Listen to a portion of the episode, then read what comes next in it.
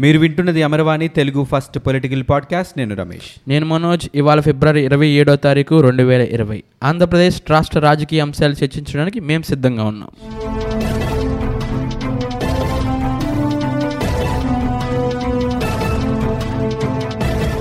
రెండు వేల పద్నాలుగు జూన్ రెండున ఉమ్మడిగా ఉన్న ఆంధ్రప్రదేశ్ కాస్త రెండు రాష్ట్రాలుగా విడిపోయింది. తెలంగాణ అండ్ ఆంధ్రప్రదేశ్ రాష్ట్రాలుగా విడిపోయింది. అయితే అప్పుడు విడిపోతున్నటువంటి కొత్త కొత్తగా రాష్ట్రం ఫామ్ అవుతున్నటువంటి ఆంధ్రప్రదేశ్కి కొన్ని హామీల్ని కేంద్ర ప్రభుత్వం ఇచ్చింది. ఆ హామీలన్నింటినీ కూడా విభజన చట్టంలో పొందుపరిచి ఇచ్చారు రాష్ట్రానికి కొత్తగా ఏర్పాటవుతున్న రాష్ట్రానికి కేంద్ర ప్రభుత్వం అండగా ఉంటుందనే హామీ ఇచ్చారు. ఆ విభజన వాటన్నిటిని కూడా ఆ విభజన ఆంధ్రప్రదేశ్ పునర్విభజన చట్టం రెండు వేల పదమూడులో మెన్షన్ చేశారు. అయితే అప్పటి నుంచి కూడా కేంద్ర ప్రభుత్వం ఏం చెప్తుంది అంటే మేము విభజన హామీలు అన్నిటికీ కట్టుబడే ఉన్నాం వాటిని అమలు చేస్తున్నామని కేంద్ర ప్రభుత్వం చెప్తుంది. అవును.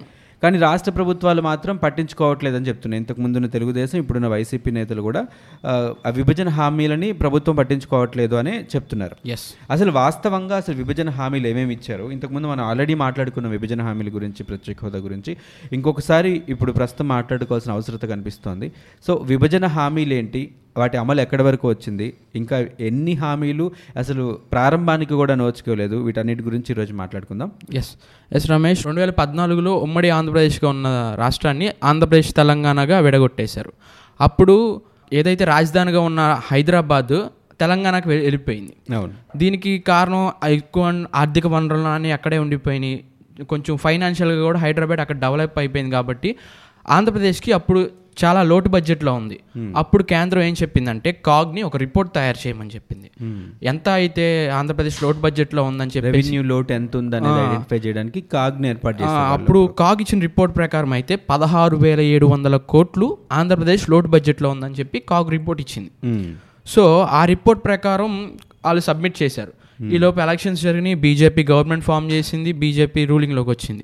అయితే ఆ రిపోర్ట్లో కొంచెం తప్పులు ఉన్నాయి అని చెప్పేసి మళ్ళీ కాగ్ని సెంట్రల్ గవర్నమెంట్ అలాట్ చేసింది. అంటే అప్పుడు యూపీఏ హయాంలో కాగ్ నివేదిక ఇచ్చింది కాబట్టి మళ్ళీ ఒక స్పెషల్ నివేదిక కోసం మళ్ళీ మళ్ళీ కాగ్ రిపోర్ట్ రెడీ చేసింది. ఆ కాగ్ రిపోర్ట్లో ఏమని చెప్పిందంటే అప్పుడు ఆంధ్రప్రదేశ్కున్న లోడ్ బడ్జెట్ ఏడు వేల ఐదు వందల కోట్లు అని చెప్పి కాగ్ మళ్ళీ ఇంకో రిపోర్ట్ తయారు చేసింది. ఆల్మోస్ట్ సగం. సగం ఫైనాన్షియల్ కట్ చేస్తారు. అప్పుడు ఈ లోడ్ బడ్జెట్ ప్రకారం కేంద్రం ఏపీ స్టేట్కి ఇచ్చిన బడ్జెట్ మూడు వేల ఐదు వందల కోట్లు ఏపీకి శాంక్షన్ చేసింది. శాంక్షన్ చేశారు. శాంక్షన్ చేసింది. ఈ శాంక్షన్ చేసిన అమౌంట్లో ఇంకా three three thousand four hundred crores అప్పు పెట్టింది. ఇంకా రావాల్సిన వాటాలు ఉన్నాయి కేంద్రం నుంచి. సో వీళ్ళు ఏం చేశారు? ఆ three hundred three thousand five hundred crores ఆపేసి మళ్ళీ కాగ్ రిపోర్ట్ తయారు చేయమన్నారు. ఆ రిపోర్ట్లో కూడా మళ్ళీ మిస్టేక్స్ ఉన్నాయి. మళ్ళీ మూడోసారి కాగ్ని రిపోర్ట్ తయారు చేయమని చెప్పారు. అప్పుడు కేంద్రం ఏం చెప్పింది అంటే ఇవ- ఇంకా ఆంధ్రప్రదేశ్ రావాల్సింది మూడు వేల ఐదు వందల కోట్లు కాదు నూట ముప్పై ఎనిమిది కోట్లు అని చెప్పి మళ్ళీ రిపోర్ట్ తయారు చేసి పెట్టింది. ఆ నూట ముప్పై ఎనిమిది కోట్లు ఇచ్చేసి చేతులు దులిపేసుకున్నారు కేంద్ర అయిపోయింది. రెవెన్యూ లోటుని మేము భర్తీ చేసేస్తాం. అంటే యూపీఏ హయాంలో ఒక నివేదిక ఇచ్చారు. అది తప్పని చెప్పి మళ్ళీ ఇంకొకటి. తర్వాత వాళ్ళు ఇచ్చిన నివేదిక మళ్ళీ తప్పని చెప్పి. తప్పని కాదు అంటే మళ్ళీ ఇంకొకసారి చేయించడం అనేది అది ఇంటెన్షనల్గా ఇవ్వాల్సిన బడ్జెట్ని తగ్గించడానికి చేసినట్టుగానే మనకి చాలా క్లియర్గా అర్థమవుతున్న విషయం. యాక్చువల్గా అసలు ఫస్ట్ ఇచ్చిన కాగ్ రిపోర్ట్ల ప్రకారం పదహారు వేల ఏడు వందల కోట్లు అంటే ఇంకా ఆంధ్రప్రదేశ్కి రావాల్సిన అమౌంట్ పన్నెండు వేల ఐదు వందల కోట్లు స్టేట్ గవర్నమెంట్కి రావాలి. సెంట్రల్ గవర్నమెంట్ నుంచి. ఇంత మొత్తంలో బకాయిలు స్టేట్కి ఎగ్గొట్టింది కేంద్రం. ఇంకా రెండో హామీకి వచ్చేసరికల్లా విశాఖ రైల్వే జోన్ అనౌన్స్ చేశారు. Okay. Visakha railway zone announce చేశారు. కానీ అది అనౌన్స్ చేసినట్టే అనౌన్స్ చేశారు అది కాస్త ఆగిపోయింది ఇప్పుడు. రైల్వే జోన్ వచ్చుంటే మాత్రం ఆ, మనకి చాలా మంచిగా అంటే ఎకనామికల్గా మనం చాలా డెవలప్ అయ్యే పరిస్థితి ఉండేది. ఎందుకంటే ఒక రైల్వే జోన్ ఉంటే విశాఖపట్నం ప్రాంతమే కాదు మన స్టేట్ రెవెన్యూ కూడా బాగా పెరిగే అవకాశాలు ఉంటాయి. ఈ రైల్వే జోన్కి రాకపోవడానికి మెయిన్ కారణం ఏంటంటే ఏదైతే వైజాగ్ సౌత్ ఈస్ట్ రైల్వేలో ఉంది. సౌత్ ఈస్ట్ రైల్వే నుంచి వైజాగ్ని సెపరేట్ చేస్తే చాలా వరకు ఒరిస్సాకి తీవ్రమైన ఆర్థిక ఇబ్బందులు ఉంటాయి. ఓకే. ఈ రీజన్ పెట్టుకొని వాళ్ళు వైజాగ్ రైల్వే జోన్ని అంటే ఒరిస్సాలో బీజేపీ రావాలనుకుంటుంది కాబట్టి నవీన్ పట్నాయక్ బిజు జనతాదళ్ పార్టీ అక్కడ రూలింగ్లో ఉన్నా కూడా అవును. బీజేపీలో ఎంతో కొంత వాళ్ళు మనగలగాలి అని అంటే ఆ పార్టీ ఇట్లాంటి నష్టం చేయకుండా ఉండాలి. అవును. ఈ ఎలిగేషన్ పెట్టింది కాబట్టి ఒరిస్సా గవర్నమెంట్ మాకు అది ఇస్తే మా- మేము ఫైనాన్షియల్గా డ్యామేజ్ అవుతామని చెప్పేసి వాళ్ళు డిమాండ్ చేయడంతో ఇది కాస్త ఈ ప్రాసెస్ ఆగిపోయింది. ఇక మూడోది వచ్చేసరికల్లా కడప స్టీల్ ప్లాంట్ అవును స్టార్ట్ అయింది. రీసెంట్గా స్టార్ట్ అయింది. అది ఇది యాక్చువల్గా అయితే సెంట్రల్ గవర్నమెంట్ ప్రాజెక్ట్ అవును. ఎందుకంటే స్టేట్ మొత్తం చూసుకుంటే మండల్ డొమెస్టిక్ ప్రాజెక్ట్లో ఏదైనా ఒక డిస్టిక్ ఉందంటే అది only Vizag district steel plant ఉండడం వల్ల. సో స్టీల్ ప్లాంట్ ఉండడం వల్ల అక్కడ విపరీతమైన రెవెన్యూ అనేది డెవలప్ అవుతుంది. సో అలాంటి ఒక స్టీల్ ప్లాంట్ కడపలో కూడా ఏపీలోనే నంబర్ వన్ మండలం. అవును. ఫస్ట్ పొజిషన్లో స్టీల్ ప్లాంట్ ఉందో అది చాలా ఫస్ట్ ప్లేస్ హైయెస్ట్ రెవెన్యూ వస్తున్నటువంటి place because of steel plant అవును. అదే స్టీల్ ప్లాంట్ ఇంకో చోట కూడా పెడితే దాని నుంచి వచ్చే రెవెన్యూ స్టేట్కి కొంచెం కొంచెం హెల్ప్ అవుతుందని చెప్పేసి కడప వేల ఉద్యోగాలు వస్తాయి ఎంత ఇన్ఫ్రాస్ట్రక్చర్ డెవలప్ అవుతుంది ఎంత మందికి ఉపాధి దొరుకుతుంది. చాలా మంచి బెనిఫిట్స్ ఉండేటువంటి ఒక ప్రాజెక్ట్ అనమాట steel plant Kadapa steel plant allot చేశారు. కాకపోతే ఇక్కడ కూడా మళ్ళీ సెంట్రల్ గవర్నమెంట్ ఒక లిటికేషన్ పెట్టింది. అదేంటంటే కడపలో ఉన్న ఐరన్ ఓరు చాలా low grade iron ore steel manufacture చేయటానికి ఆ లో గ్రేడ్ ఐరన్ ఓర్ సరిపోదని చెప్పింది. దానికి స్టేట్ గవర్నమెంట్ ఏం హామీ ఇచ్చిందంటే మీకు కావాలంటే మేము ఓబులాపురం గనులు ఇస్తాము. ఆ వచ్చే రా మెటీరియల్ నుంచి స్టీల్ అని ప్రొడ్యూస్ చేసుకోండి. ఈ ఓబులాపురం గనులు రావటం వల్ల raw material per cost of ఎంత? ఫిఫ్టీ నుంచి సిక్స్టీ పర్సెంట్ కాస్ట్ తగ్గిపోతుంది. అప్పుడు అక్కడ కడప స్టీల్ ప్లాంట్ పెట్టడం వల్ల స్టీల్ ప్లాంట్ అనేది వేయబుల్ అవుతుంది. సో మనకి ఇంకొంచెం హై క్వాలిటీ అనేది స్టీల్ ప్రొడ్యూస్ చేసుకోగలుగుతాం ఈ అలగేషన్ పెట్టిన స్టేట్ సెంట్రల్ గవర్నమెంట్ నుంచి మట్టి ఎటువంటి రెస్పాన్స్ రాలేదు. ఇది ఒక రీసెంట్గా స్టార్ట్ అయింది. యాక్చువల్గా దే దే స్టార్టెడ్ ఆఫ్ కదా ఇక్కడ కడపలో స్టార్ట్ చేస్తారు స్టీల్ ప్లాంట్ బట్ అది పూర్తి స్థాయిలో రావడానికి టైం పడుతుంది. అంటే కండిషన్స్ ఏవైనా కూడా ఏపీలో అయితే కడపలో అయితే ఒక స్టీల్ ప్లాంట్ స్టార్ట్ అయింది.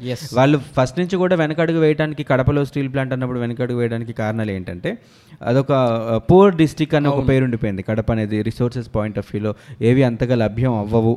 అనే పాయింట్ ఆఫ్ వ్యూలో కానీ అప్పుడు విభజన హామీల్లో వాళ్ళు మెన్షన్ చేసినప్పుడు వాళ్ళు ఎట్లా మెన్షన్ చేశారంటే అంటే ఖచ్చితంగా ఆ ప్రాంతం ఉపయోగపడుతుందా లేదా పరిశ్రమకి అనేది వాళ్ళు ఖచ్చితంగా వాళ్ళు టెస్ట్ చేసే ఉంటారు. Yes. కానీ ఒక్కొక్క ఏరియాని డెవలప్ చేయాలి. రాయలసీమలో రాయలసీమ డెవలప్ అవ్వాలంటే రాయలసీమలో ఒక ప్రాంతంలో ఇలాంటి ఇండస్ట్రీ రావాలి.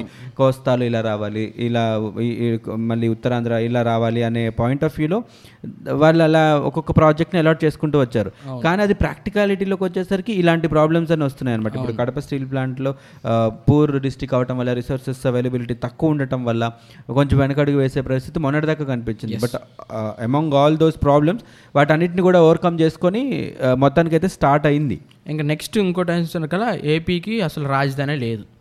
రాజధాని లేని పక్షంలో సెంట్రల్ గవర్నమెంట్ ఏం హామీ ఇచ్చిందంటే మీకు రాజధాని లేదు కాబట్టి మీరు రాజధాని ప్రకటిస్తే పూర్తి సహకారం మేము అందిస్తామని చెప్పేసి ఒక హామీ ఇచ్చింది. దాని ప్రకారం మోడీ కూడా వచ్చి శంకుస్థాపన చేశారు అంతా జరిగింది. జరిగింది మట్టి తీసుకొచ్చి దీనికి సెంట్రల్ గవర్నమెంట్ ఇచ్చిన ఫండ్స్ ఎంత అంటే ఫిఫ్టీన్ హండ్రెడ్ క్రోడ్స్ ఆ ఫిఫ్టీన్ హండ్రెడ్ క్రోడ్స్ కూడా ఎలా ఇచ్చారు? Vijayawada Guntur. Drainage and roads connectivity కోసం ఏ స్టేట్ కన్నా ఇవ్వాలి. సెంట్రల్ గవర్నమెంట్ ఆ ఫండ్స్ అనేది అలాట్ చేయాలి. ఆ ఫిఫ్టీన్ హండ్రెడ్ కోర్సు ఆ నిమిత్తం ఇచ్చి అని చెప్పేసి రాజధాని కోసం అని చెప్పేసి అన్నారు. అయితే రోడ్ రాజధాని కోసం అంటే రాజధానికి డెవలప్మెంటల్ యాక్టివిటీస్ రోడ్ కన్స్ట్రక్షన్ కానీ వాటి కోసమే ఇస్తారు. వాళ్ళు ఇంకే రకంగా కూడా డబ్బులు మనకి ఇవ్వరు. Only construction point of view buildings కన్స్ట్రక్షన్కి రాజధానిలో జరిగే డెవలప్మెంటల్ యాక్టివిటీస్కి ఇస్తారు. అది కూడా ఇచ్చిన అమౌంట్ కూడా నువ్వు అన్నట్టుగా అన్ని స్టేట్స్కి కామన్గా ఇచ్చే ప్రాజెక్ట్లో భాగంగానే ఇక్కడ కూడా ఇవ్వడం జరిగింది. ఆ పదిహేను వందల కోట్ల రూపాయలు కూడా. నెక్స్ట్ ఇంకోటి దుగ్గిరాజపట్నం పోర్ట్. మ్మ్. దుగ్గిరాజపట్నం పోర్ట్ సెంట్రల్ గవర్నమెంటే మేమే బిల్డప్ చేసి మొత్తం ఇస్తామని చెప్పారు. అవును. నెక్స్ట్ దీనికి స్టార్ట్ చేయడానికి వాళ్ళ రీజన్ ఏం చెప్తున్నారు? దీనికి ఫారెస్ట్ క్లియరెన్స్ లేదు నెక్స్ట్ సెంట్రల్ క్లియరెన్స్ లేదు సో ఈ పోర్ట్ కట్టడానికి వీలు పడదు. అంటే సెక్యూరిటీ రీజన్స్ కూడా చెప్తున్నారు. ఎందుకంటే దుగ్గరాజపట్నం పోర్ట్ మనకి శ్రీహరికోట కొంచెం దగ్గరలో. ఉంటుంది. శ్రీహరికోట అంటే మనకి అక్కడంతా కూడా ఇస్రో వాళ్ళ ఇన్స్టిట్యూట్ కాబట్టి. సెక్యూరిటీ పాయింట్ ఆఫ్ వ్యూలో కూడా ప్రాబ్లం ఉంటుందన్న రీజన్స్ చెప్తున్నారు. అయితే ఒక చిన్న లాజిక్ ఏంటంటే అక్కడ అంటే ఆ- ప్లేస్ని ఐడెంటిఫై చేసి ఆ ప్లేస్ని పోర్ట్గా డెవలప్ చేయాలి అని అనుకున్నప్పుడు ఇలాంటి ప్రాబ్లమ్స్ అన్ని వాళ్ళు ఎందుకు ముందుగానే ఐడెంటిఫై చేయలేదు అనేది ఒక పెద్ద క్వశ్చన్ మార్క్ అనిపిస్తుంది అవును. అండ్ పోర్ట్స్ డెవలప్ చేయాల్సిన అవసరం మన ఏరియాకి ఎంత ఉందంటే గుజరాత్ తర్వాత హైయెస్ట్ కోస్టల్ లైన్ ఉంది మనం ఇంతకు ముందు డిస్కషన్స్లో కూడా మాట్లాడుకున్నాం nine hundred and seventy four kilometres తీర ప్రాంతం ఉంది మన ఆంధ్రప్రదేశ్కి. ఇప్పుడు సింగపూర్ లాంటి దేశాలు కేవలం ఒక్క సింగిల్ పోర్ట్ తోటే ఆ, ప్రపంచంలో ఎంత అగ్రగామి దేశాలుగా ఉన్నాయో మనకు తెలుస్తుంది. సో అలాంటిది మనకి ఈ కోస్టల్ ఏరియాని అంతా కనుక ఉపయోగించుకొని ఒక మంచి పోర్ట్ ఒకటి రెండు పోర్ట్స్ని కనుక మనం ఎక్స్ట్రాగా డెవలప్ చేసుకోగలిగితే లాజిస్టిక్స్ హబ్గా మన ఆంధ్రప్రదేశ్ డెవలప్ అయ్యే Yeah, ఛాన్సెస్ చాలా. ఉంటాయి. అండ్ నెక్స్ట్ ఇంకోటి ప్రత్యేక హోదా ఇస్తామని చెప్పారు. ప్రత్యేక హోదా ఇస్తామని చెప్పేసి దానికి ఇంకో విధంగా ప్రత్యేక ప్యాకేజీ అని చెప్పి అనౌన్స్ చేశారు. ప్రత్యేక హోదా తర్వాత ప్రత్యేక ప్యాకేజ్ వాటిలో చాలా చాలా మార్పులు చేసుకుంటూ వస్తున్నారు. ఒకవేళ ప్రత్యేక హోదా ఇచ్చినట్లయితే గనక కేంద్ర ప్రభుత్వం ఏదైతే పథకాలు కానీ స్టేట్ గవర్నమెంట్ కానీ పథకాలు అనౌన్స్ చేస్తారో దాంట్లో నైంటీ పర్సెంట్ నిధులు కేంద్రమే పెట్టుకుంటారు నైంటీ టెన్ పర్సెంటేజ్ షేరింగ్ ఉంటుంది అవును. సో ఈ ప్రత్యేక హోదా వచ్చి ఇవ్వటం వల్ల అలాంటి లాభాలు ఉంటాయి. సో అది అలాట్ కాలేదు. ఇంకోటి ఏదైతే అసెంబ్లీ కాన్స్టిట్యూషన్స్ ఉన్నాయో అది వన్ సెవెంటీ ఫైవ్ నుంచి టూ ట్వంటీ ఫైవ్ పెంచుతామని చెప్పేసి ఒక హామీ ఇచ్చారు. అది పెరిగితే చాలా ఉపయోగాలు ఉంటాయి మనోజ్. ఎందుకంటే ఒక ఎమ్మెల్యే పరిధి పరిపాలన పరిధి తగ్గుతుంది. అవును. నూట డెబ్బై ఐదు మంది పరిపాలించడానికి అంటే ప్రజల అవసరాలు తీర్చే పనులు చేయడానికి రెండు వందల ఇరవై ఐదు మంది పని చేయడానికి చాలా తేడా ఉంటుంది. అది జరగాలి యాక్చువల్గా. అది అది కూడా వెనక్కి. అది అసలు ఆ ప్రపోజల్ని అమలు చేసే దిశగా ఎలాంటి చర్యలు కూడా ముందుకు వెళ్ళట్లేదు. అవును. ఇక నెక్స్ట్ కూడా ఏపీలో రాయలసీమలో కానీ కోస్తాంధ్రలో కానీ ఏడు వెనకబడిన జిల్లాలు ఉన్నాయని చెప్పేసి ఒక సర్వే ఇచ్చారు గవర్నమెంట్. ఆ వెనకబడిన జిల్లాల అభివృద్ధి కోసం అని చెప్పేసి ఇరవై నాలుగు వేల మూడు వందల యాభై కోట్లు సెంట్రల్ గవర్నమెంట్ ఇచ్చి ఆ డిస్ట్రిక్ట్ డెవలప్మెంట్ చేస్తామని చెప్పి వాళ్ళే హామీ ఇచ్చారు. సో ఆ రకంగా ఒక్కొక్క డిస్టిక్కి ఫిఫ్టీ క్రోర్స్ చొప్పున సంవత్సరానికి మూడు వందల యాభై కోట్లు ఇస్తామని చెప్పేసి ఒక లెక్క తేల్చి చెప్పారు. కానీ వీళ్ళు ఏం చేశారు? ఆ ఏడు జిల్లాలకు కలిపి యాభై కోట్లు ఇచ్చి ఆ యాభై కోట్లతోనే డెవలప్మెంట్ చేసుకొని జిల్లాల డెవలప్మెంట్ సంవత్సరానికి చేయండి అన్న మారిపోయింది. ఆ ప్రాసెస్ అయిపోయింది. వెనుకబడిన జిల్లాల అభివృద్ధి కూడా మనకి కేంద్ర ప్రభుత్వం నుంచి ఎలాంటి అంటే వస్తున్న నిధులు సక్రమంగా సరిపడినంతగా రావట్లేదు. క్లియర్ కట్గా అర్థమవుతుంది ఏంటంటే ఇక్కడ అసలు బీజేపీ ప్రాబల్యం జీరోగా ఉంది. సో ఇలాంటి చోట మనం డెవలప్ చేసిన మనం నిధులు కేటాయించిన దానివల్ల ప్రయోజనం లేదనుకునే కేంద్ర ప్రభుత్వం అలాంటి చర్యలు తీసుకుంటుందేమో అనేది మనందరికీ వస్తున్న థాట్ అండ్ నెక్స్ట్ ఇంకోటి పోలవరం ప్రాజెక్ట్. ఇది జాతీయ ప్రాజెక్ట్ కూడా కూడా అనౌన్స్ చేశారు. అండ్ ఈ ప్రాజెక్ట్కి up to two thousand nineteen December tenth వరకు అయిన ఖర్చు పదివేల అరవై తొమ్మిది పాయింట్ అరవై ఆరు కోట్లు ఖర్చు పెట్టారు. ఓకే. అందులో eighty percent central government twenty percent state government. ఈ లెక్కలు అయితే బాగానే ఉన్నాయి కానీ ఆ ఎయిటీ పర్సెంట్లో కూడా పూర్తి నిధులు రాలేదు ఇంకా. యాక్చువల్గా లాస్ట్ టీడీపీ గవర్నమెంట్లో ఏం జరిగిందంటే స్టేట్ సెంట్రల్ నుంచి వస్తున్న ఫండ్స్ని పక్క అవి ఎప్పుడు వస్తాయి అనే వాటి కోసం ఎదురు చూడకుండా స్టేట్ గవర్నమెంటే ఖర్చు పెట్టేసింది. స్టేట్ గవర్నమెంట్ ఖర్చు పెట్టి రిఫండ్ చేసుకునే ప్రయత్నం చేస్తుంది అనమాట అంటే వాళ్ళకి బిల్లు పెట్టి ఆ బిల్లుల నుంచి ఆ డబ్బులు తీసుకురావడం ఆ డబ్బుల్ని మళ్ళీ వేరే పనులకు ఉపయోగించడం లాంటి అట్లాంటి ప్లాన్ చేసింది. అలాంటి ఖర్చుకు సంబంధించిన డబ్బులే వస్తే ఈ మధ్య ఉండవల్లి అరుణ్ కుమార్ కూడా ప్రెస్ మీట్లో చెప్పారు. సో అలా పోలవరంకి సంబంధించిన కొన్ని ఖర్చుల్ని రిఫండ్ చేస్తూ కేంద్ర ప్రభుత్వం నిధులు ఇచ్చింది. సో వాటిని వేరే పథకాలకి రాష్ట్ర ప్రభుత్వం ఖర్చు పెట్టింది అని కూడా ఉండవల్లి అరుణ్ కుమార్ ప్రెస్ మీట్లో చెప్పారు. ఎస్ అండ్ ఇంకోటి కూడా పదకొండు జాతీయ విద్యా ఒక్క నిమిషం మనోజ్. పోలవరం అంటే పోలవరం వల్ల ఏపీ మొత్తం కూడా. ప్రతి ప్లేస్కి కూడా ఆల్మోస్ట్ అన్ని ప్లేసెస్కి కూడా వాటర్ వచ్చే అవకాశం ఉన్నటువంటి పెద్ద ప్రాజెక్ట్ అనమాట పోలవరం. విశాఖపట్నానికి విజయనగరం శ్రీకాకుళానికి కూడా గోదావరి నీళ్ళు తీసుకెళ్ళేటువంటి గొప్ప ప్రాజెక్ట్ ఈవెన్ విశాఖపట్నానికి తాగటానికి అగ్రికల్చర్కి and at the same time industry అవసరాలకి సరిపడా నీళ్ళని కూడా ఈ పోలవరం ద్వారా తీసుకెళ్ళొచ్చు అని చెప్పి మొత్తం డిజైన్ ఆ పోలవరం డిజైన్ అలా ఉందన్నమాట. మొత్తం ఏడు లక్షల ఎకరాల పంట సాగుకి ఉపయోగపడే నీళ్ళని పోలవరం ద్వారా అందించవచ్చు అనే గొప్ప ఆలోచన ఉన్నటువంటి ప్రాజెక్ట్ ఎందుకంటే చాలా వరకు నీళ్ళు అనేది సముద్రం పాలు అయిపోతుంది కాబట్టి అలా ప్లాన్ చేసి వృధాగా పోతున్న వాటి నీటిని మనం యూటిలైజ్ చేసుకోవడం అది కూడా వాటర్ లేకుండా ఏ పని జరగదు. సో అలాంటి పర్ఫెక్ట్ ఒక రిసోర్స్ మనం యూటిలై పర్ఫెక్ట్ యూటిలైజ్ చేసుకోలేకపోతున్నాం. అండ్ ఇంకో విషయం ఏంటంటే దీన్ని లేట్ చేయడం వల్ల ఏమవుతుందంటే కాస్ట్ ఆఫ్ మ్యానుఫ్యాక్చరింగ్ కూడా పెరిగిపోతుంది ఇప్పుడు వైఎస్ఆర్సీపీ గవర్నమెంట్ వచ్చిన తర్వాత ఇంతకు ముందు గవర్నమెంట్ టెండరింగ్లో కానీ కాంట్రాక్టుల్లో కానీ అవినీతి జరిగింది అని చెప్పి మళ్ళీ మొత్తం రీటెండరింగ్ ఇవి కొత్త కొత్త విధానాలని అన్నింటినీ తీసుకొచ్చేసి ఇంకా లేట్ చేసింది. ఇప్పుడు సెంట్రల్ నుంచి వచ్చే నిధులు లేట్ అవుతున్నాయి. స్టేట్ గవర్నమెంట్ ఇక్కడ పనులు చేయించడంలోనూ లేట్ అవుతుంది. సో దట్ ఏమవుతుందంటే ప్రాజెక్టు ఇంకా లేట్గా కన్స్ట్రక్షన్ కంప్లీట్ అవుతుంది. ఇంకా ఖర్చు పెరిగిపోద్ది. ఎస్ అండ్ ఇంకోటి కూడా ఏంటంటే పదకొండు జాతీయ విద్యా సంస్థలు ఆంధ్రప్రదేశ్కి ఇస్తామని చెప్పేసి ఒక హామీ ఇచ్చింది. అందులో కూడా ఐదు ఇన్స్టిట్యూషన్స్ ఏంటంటే ఐఐటీస్ కానీ ఎన్ఐటి కానీ ఐఐఎం కానీ ఐఐఎస్సిఆర్ అని చెప్పేసి ఒక ఐదు విద్యా సంస్థలు స్టార్ట్ చేశారు. అవి కూడా టెంపరీ బిల్డింగ్స్లో స్టార్ట్ చేశారు. Two thousand fifteen sixteen academic year start అయినాయి.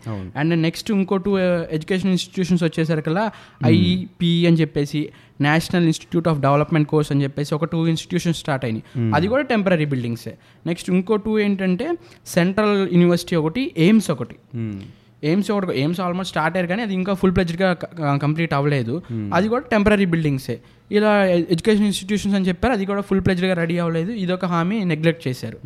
అండ్ ఇంకోటి పశ్చిమ గోదావరి జిల్లాలో క్రాకర్ అండ్ పెట్రోలియం కాంప్లెక్స్ కడతామని చెప్పేసి ఒక హామీ ఇచ్చేశారు. అది ఇన్వెస్ట్మెంట్ కూడా Ramesh thirty two thousand nine hundred and క్రోర్స్తో ఆ ప్లాన్ స్టార్ట్ చేస్తామని హామీ ఇచ్చేశారు. ప్రపోజల్ ఆ ప్రపోజల్ కూడా ఇంకా స్టార్ట్ అవ్వలేదు. అండ్ విశాఖపట్నం విజయవాడ తిరుపతి ఈ మూడు ఎయిర్పోర్ట్స్ని ఇంటర్నేషనల్ ఎయిర్పోర్ట్స్గా డెవలప్ చేసి కంప్లీట్ చేసి ఇస్తామని ఈవెన్ విజయవాడ అండ్ వైజాగ్కి మెట్రో ప్లాన్ కూడా అవును, అన్నారు. చేశారు. బట్ విజయవాడకి ఇప్పుడున్న పరిస్థితుల్లో మెట్రో అసలు కనిపి తెలియనిది లేట్లేదు. ఇక వైజాగ్ సంగతి అయితే ఇప్పుడు ఇప్పుడు ఎగ్జిక్యూటివ్ క్యాపిటల్గా ఇప్పుడున్న గవర్నమెంట్ వైజాగ్ని అనౌన్స్ చేసి అక్కడ డెవలప్ చేసే పనిలో పడింది కాబట్టి అక్కడ ఏమన్నా మెట్రో వచ్చే ఛాన్స్ ఉండొచ్చేమో. బట్ విజయవాడ అయితే చెప్పలేము. అది కూడా సెంట్రల్ అనౌన్స్ చేసిన ఇలాంటివి కొంచెం ఫాస్ట్గా చేయగలిగితే బాగుంటుంది. ఎస్ అండ్ ఇంకోటి కూడా ఏమన్నారంటే రాజధానికి rapid road. Rapid roads fast connectivity roads construct construct చేసిస్తామని చెప్పేశారు అవి స్టార్ట్ అవ్వాల. సో ఇలాంటి హామీలు అయితే ఇచ్చారు కానీ అవి కూడా ఏది ఫుల్గా స్టార్ట్ అవ్వలేదు. అయితే నా నా ఒపీనియన్ ఏంటంటే మనోజ్ ఇప్పుడు కేంద్ర ప్రభుత్వం కొన్ని హామీలు ఇచ్చింది. ఆ హామీల అమలు కొంత జాప్యం జరుగుతోంది. అది ది స్టేట్ గవర్నమెంట్ ఖచ్చితంగా మాకు ఇస్తానన్నది. అది కూడా చట్ట ప్రకారం మీరు ఇస్తానన్నది. చట్టంలో పొందుపరిచిన అంశాలనే మేము అడుగుతున్నాం అనేటువంటి వాదనని కేంద్ర ప్రభుత్వం ముందు బలంగా వినిపించడానికి మన స్టేట్ గవర్నమెంట్లో ఏ పార్టీలోనూ కూడా సమర్థవంతమైన నాయకుడు లేడు అనేది చాలా స్పష్టంగా. అర్థమవుతుంది. అది ఫెయిల్యూర్ కాబట్టే గట్టిగా కేంద్రాన్ని అడగలేకపోతున్నారు కాబట్టి ఈ ఈ ఇచ్చిన హామీలన్నీ కూడా మనకి ఇక్కడ అమలు అవ్వట్లేదు అనేది నా ఒపీనియన్ ఎందుకంటే ఇంతకు ముందు టీడీపీని మనం చూస్తే వాళ్ళతో పొత్తు పెట్టుకున్నారు. ఎన్డీఏ గవర్నమెంట్తో పొత్తుంది. సో పొత్తుంది కాబట్టి మన ఫ్రె మన ఫ్రెండ్లీ స్టేటే కాబట్టి ఇస్తారని అనుకున్నారు. రాష్ట్ర ప్రజలందరూ కూడా ప్రత్యేక హోదా తీసుకొస్తారు. కేంద్రం నుంచి రావాలనుకున్న అన్ని కూడా వస్తాయి అనుకున్నారు. బట్ అది జరగల. ఎన్డీఏ కూటమిలోంచి టీడీపీ బయటకు వచ్చింది. మళ్ళీ ఒంటరిగా పోటీ చేసింది. ఓడిపోయింది. అదొక చాప్టర్. ఆ తర్వాత ఇక జనసేన. ప్రశ్నించడానికే పుట్టింది పార్టీ అని చెప్తూ జనసేన వచ్చింది. ఇప్పుడు మళ్ళీ బీజేపీతోనే కలిసింది. సో బా- విభజన హామీలు ఏవి అమలు జరగట్లేదని మనం మాట్లాడుకుంటున్నాం. సో వీటన్నిటిని ప్రశ్నించాల్సిన పవన్ కళ్యాణ్ నేను బీజేపీలో కూర్చుంటే ఇంకా క్వశ్చన్ చేసే వాళ్ళు ఎవరు ఉంటారు. లేదు. ఇప్పుడు అధికారంలో ఉన్న వైఎస్ఆర్సీపీ ఎప్పుడు కలుస్తుందా బీజేపీతో అన్నదే ఎదురు చూస్తున్నట్టుగా ఉంది. ఎప్పుడు అవకాశం వస్తే మిగిలిపోయింది. బీజేపీతో కలుద్దాం అన్నట్టుగానే ఉంది. వీళ్ళందరూ రాజకీయ నాయకులు అందరూ కూడా పార్టీ మారిన అధికారంలో ఎవరున్నా కూడా వీళ్ళు కేసులకు భయపడతారో లేకపోతే వీళ్ళు చేస్తున్న అవినీతి బయటకు వస్తుందని భయపడతారో తెలియదు కేంద్ర ప్రభుత్వాన్ని గట్టిగా అడగడానికి మాత్రం ఎవరూ ధైర్యం చేయట్లేదు. ఈవెన్ స్టేట్లో ఉన్న బీజేపీ లీడర్స్ కూడా ఇక్కడ వాళ్ళకి మాట్లాడడానికి వాయిస్ కూడా లేకుండా పోతుంది. ఎందుకంటే ఎవరైనా వచ్చి ఏమైనా మాట్లాడితే కేంద్రంలో మీ ప్రభుత్వం ఉంది మీరు అసలు రాష్ట్రానికి ఏం చేస్తున్నారని అడుగుతారు. సో వాళ్ళ దగ్గర ఆన్సర్ ఉండదు. సో స్టేట్లో ఉన్న బీజేపీ లీడర్స్ కానీ అధికారంలో ఉన్న పార్టీ కానీ అపోజిషన్లో ఉన్న పార్టీ కానీ ప్రశ్నించే పవన్ కళ్యాణ్ పార్టీ లాంటి పార్టీలు కానీ క్వశ్చన్ చేసే ధైర్యం చేయట్లేదు. మనకి మామూలుగా అయితే స్టేజ్లు మీరు చెప్తుంటారు. కేంద్రం మెడల్ వంచి ఎట్లా అయినా ప్రత్యేక హోదా తీసుకురావాలని మెడల్ వంచక్కర్లేదు. ఒక ప్రెస్ మీట్ పెడితే చాలు. ఒక్క ప్రెస్ మీట్ పెట్టి విభజన హామీలను అమలు ఎందుకు చేయట్లేదు అని చెప్పి కేంద్ర ప్రభుత్వాన్ని నిలదీసే నాయకుడు ఒక్కరు కూడా రాష్ట్రంలో కనిపించట్లేదు. ఇంకేదో ఉద్యమం లాగా రాష్ట్ర ప్రజలందరూ ఐదు కోట్ల రాష్ట్ర ప్రజలందరూ రోడ్డు మీదకి వచ్చి పోరాడితే తప్ప విభజన హామీల అమలు జరుగుతుందా లేదా అనేది చూడాలి మనం. అండ్ నెక్స్ట్ రమేష్ ఇది ఈ ఈ పథకాలు అయితే ఏవైతే అనౌన్స్ చేసిన విభజన హామీలు ఏవి ఎవరో పర్సనల్గా వెళ్ళి లిస్ట్ అవుట్ చేసుకొని వచ్చినవి కాదు. సభ్యులందరూ సమక్షంలో అప్పటి ప్రధాని మన్మోహన్ సింగ్ అందరి ముందు అనౌన్స్ చేసిన హామీలు ఇవన్నీ సో అవి కూడా ఇప్పటి వరకు ఇంకా అమలు కాకుండా ఇంకా అనుకున్నట్టు ఎన్నో ఇయర్స్ గ్రౌ ఎన్నో సంస్థలు కొంత గొప్ప గొప్ప అనలిస్టులు చేసిన రీసెర్చ్ ద్వారానే ఇవన్నీ వచ్చాయి. కొత్త కొత్త ప్రాజెక్ట్ ఎక్కడ ఏ ప్రాజెక్ట్ పెడితే బాగుంటుంది ఏపీని ఏ రకంగా డెవలప్ చేస్తే బాగుంటుంది అన్న పాయింట్ ఆఫ్ వ్యూలో చేసినవి. బట్ రాజకీయంగా లబ్ధి పొందలేకపోతున్నారు బీజేపీ ఇక్కడ కాబట్టే వాటిని అమలు చేసే విధంగా లేదని ఇంకోటి ఏంటంటే సౌత్ స్టేట్స్ అన్నీ కూడా ట్యాక్స్ ఎంత గొప్పగా పే చేస్తున్నా కూడా వాటి బెనిఫిట్స్ ఇక్కడ సౌత్ స్టేట్స్ పొందట్లేదు. నార్త్ స్టేట్స్తో కంపేర్ చేస్తే అన్న టాక్ కూడా మనకి బాగా వినిపిస్తుంది. true. సో ఏదేమైనా కూడా స్టేట్లో ఒక పర్ఫెక్ట్ లీడర్ ఒక పర్ఫెక్ట్ పార్టీ మనకి కావాల్సింది అడిగి తెచ్చుకోవడంలో తప్పులేదు. అది అవతల వాడు మనల్ని ఎంతగా వంచాలి తగ్గించాలని ప్రయత్నించినా సరే మనకు కావాల్సింది అడిగి తెచ్చుకునే ప్రయత్నం చేసే ఒక పార్టీ ఒక మీడియా సంస్థ కూడా లేదు ఇప్పుడు ప్రస్తుతం ఉన్న పరిస్థితుల్లో. So let's hope for the best and ఇంకొక ఇంట్రెస్టింగ్ టాపిక్తో అమరవాణి రాజకీయం మళ్ళీ మీ ముందుకు వస్తుంది. అంతవరకు సెలవు. నమస్తే. Thank you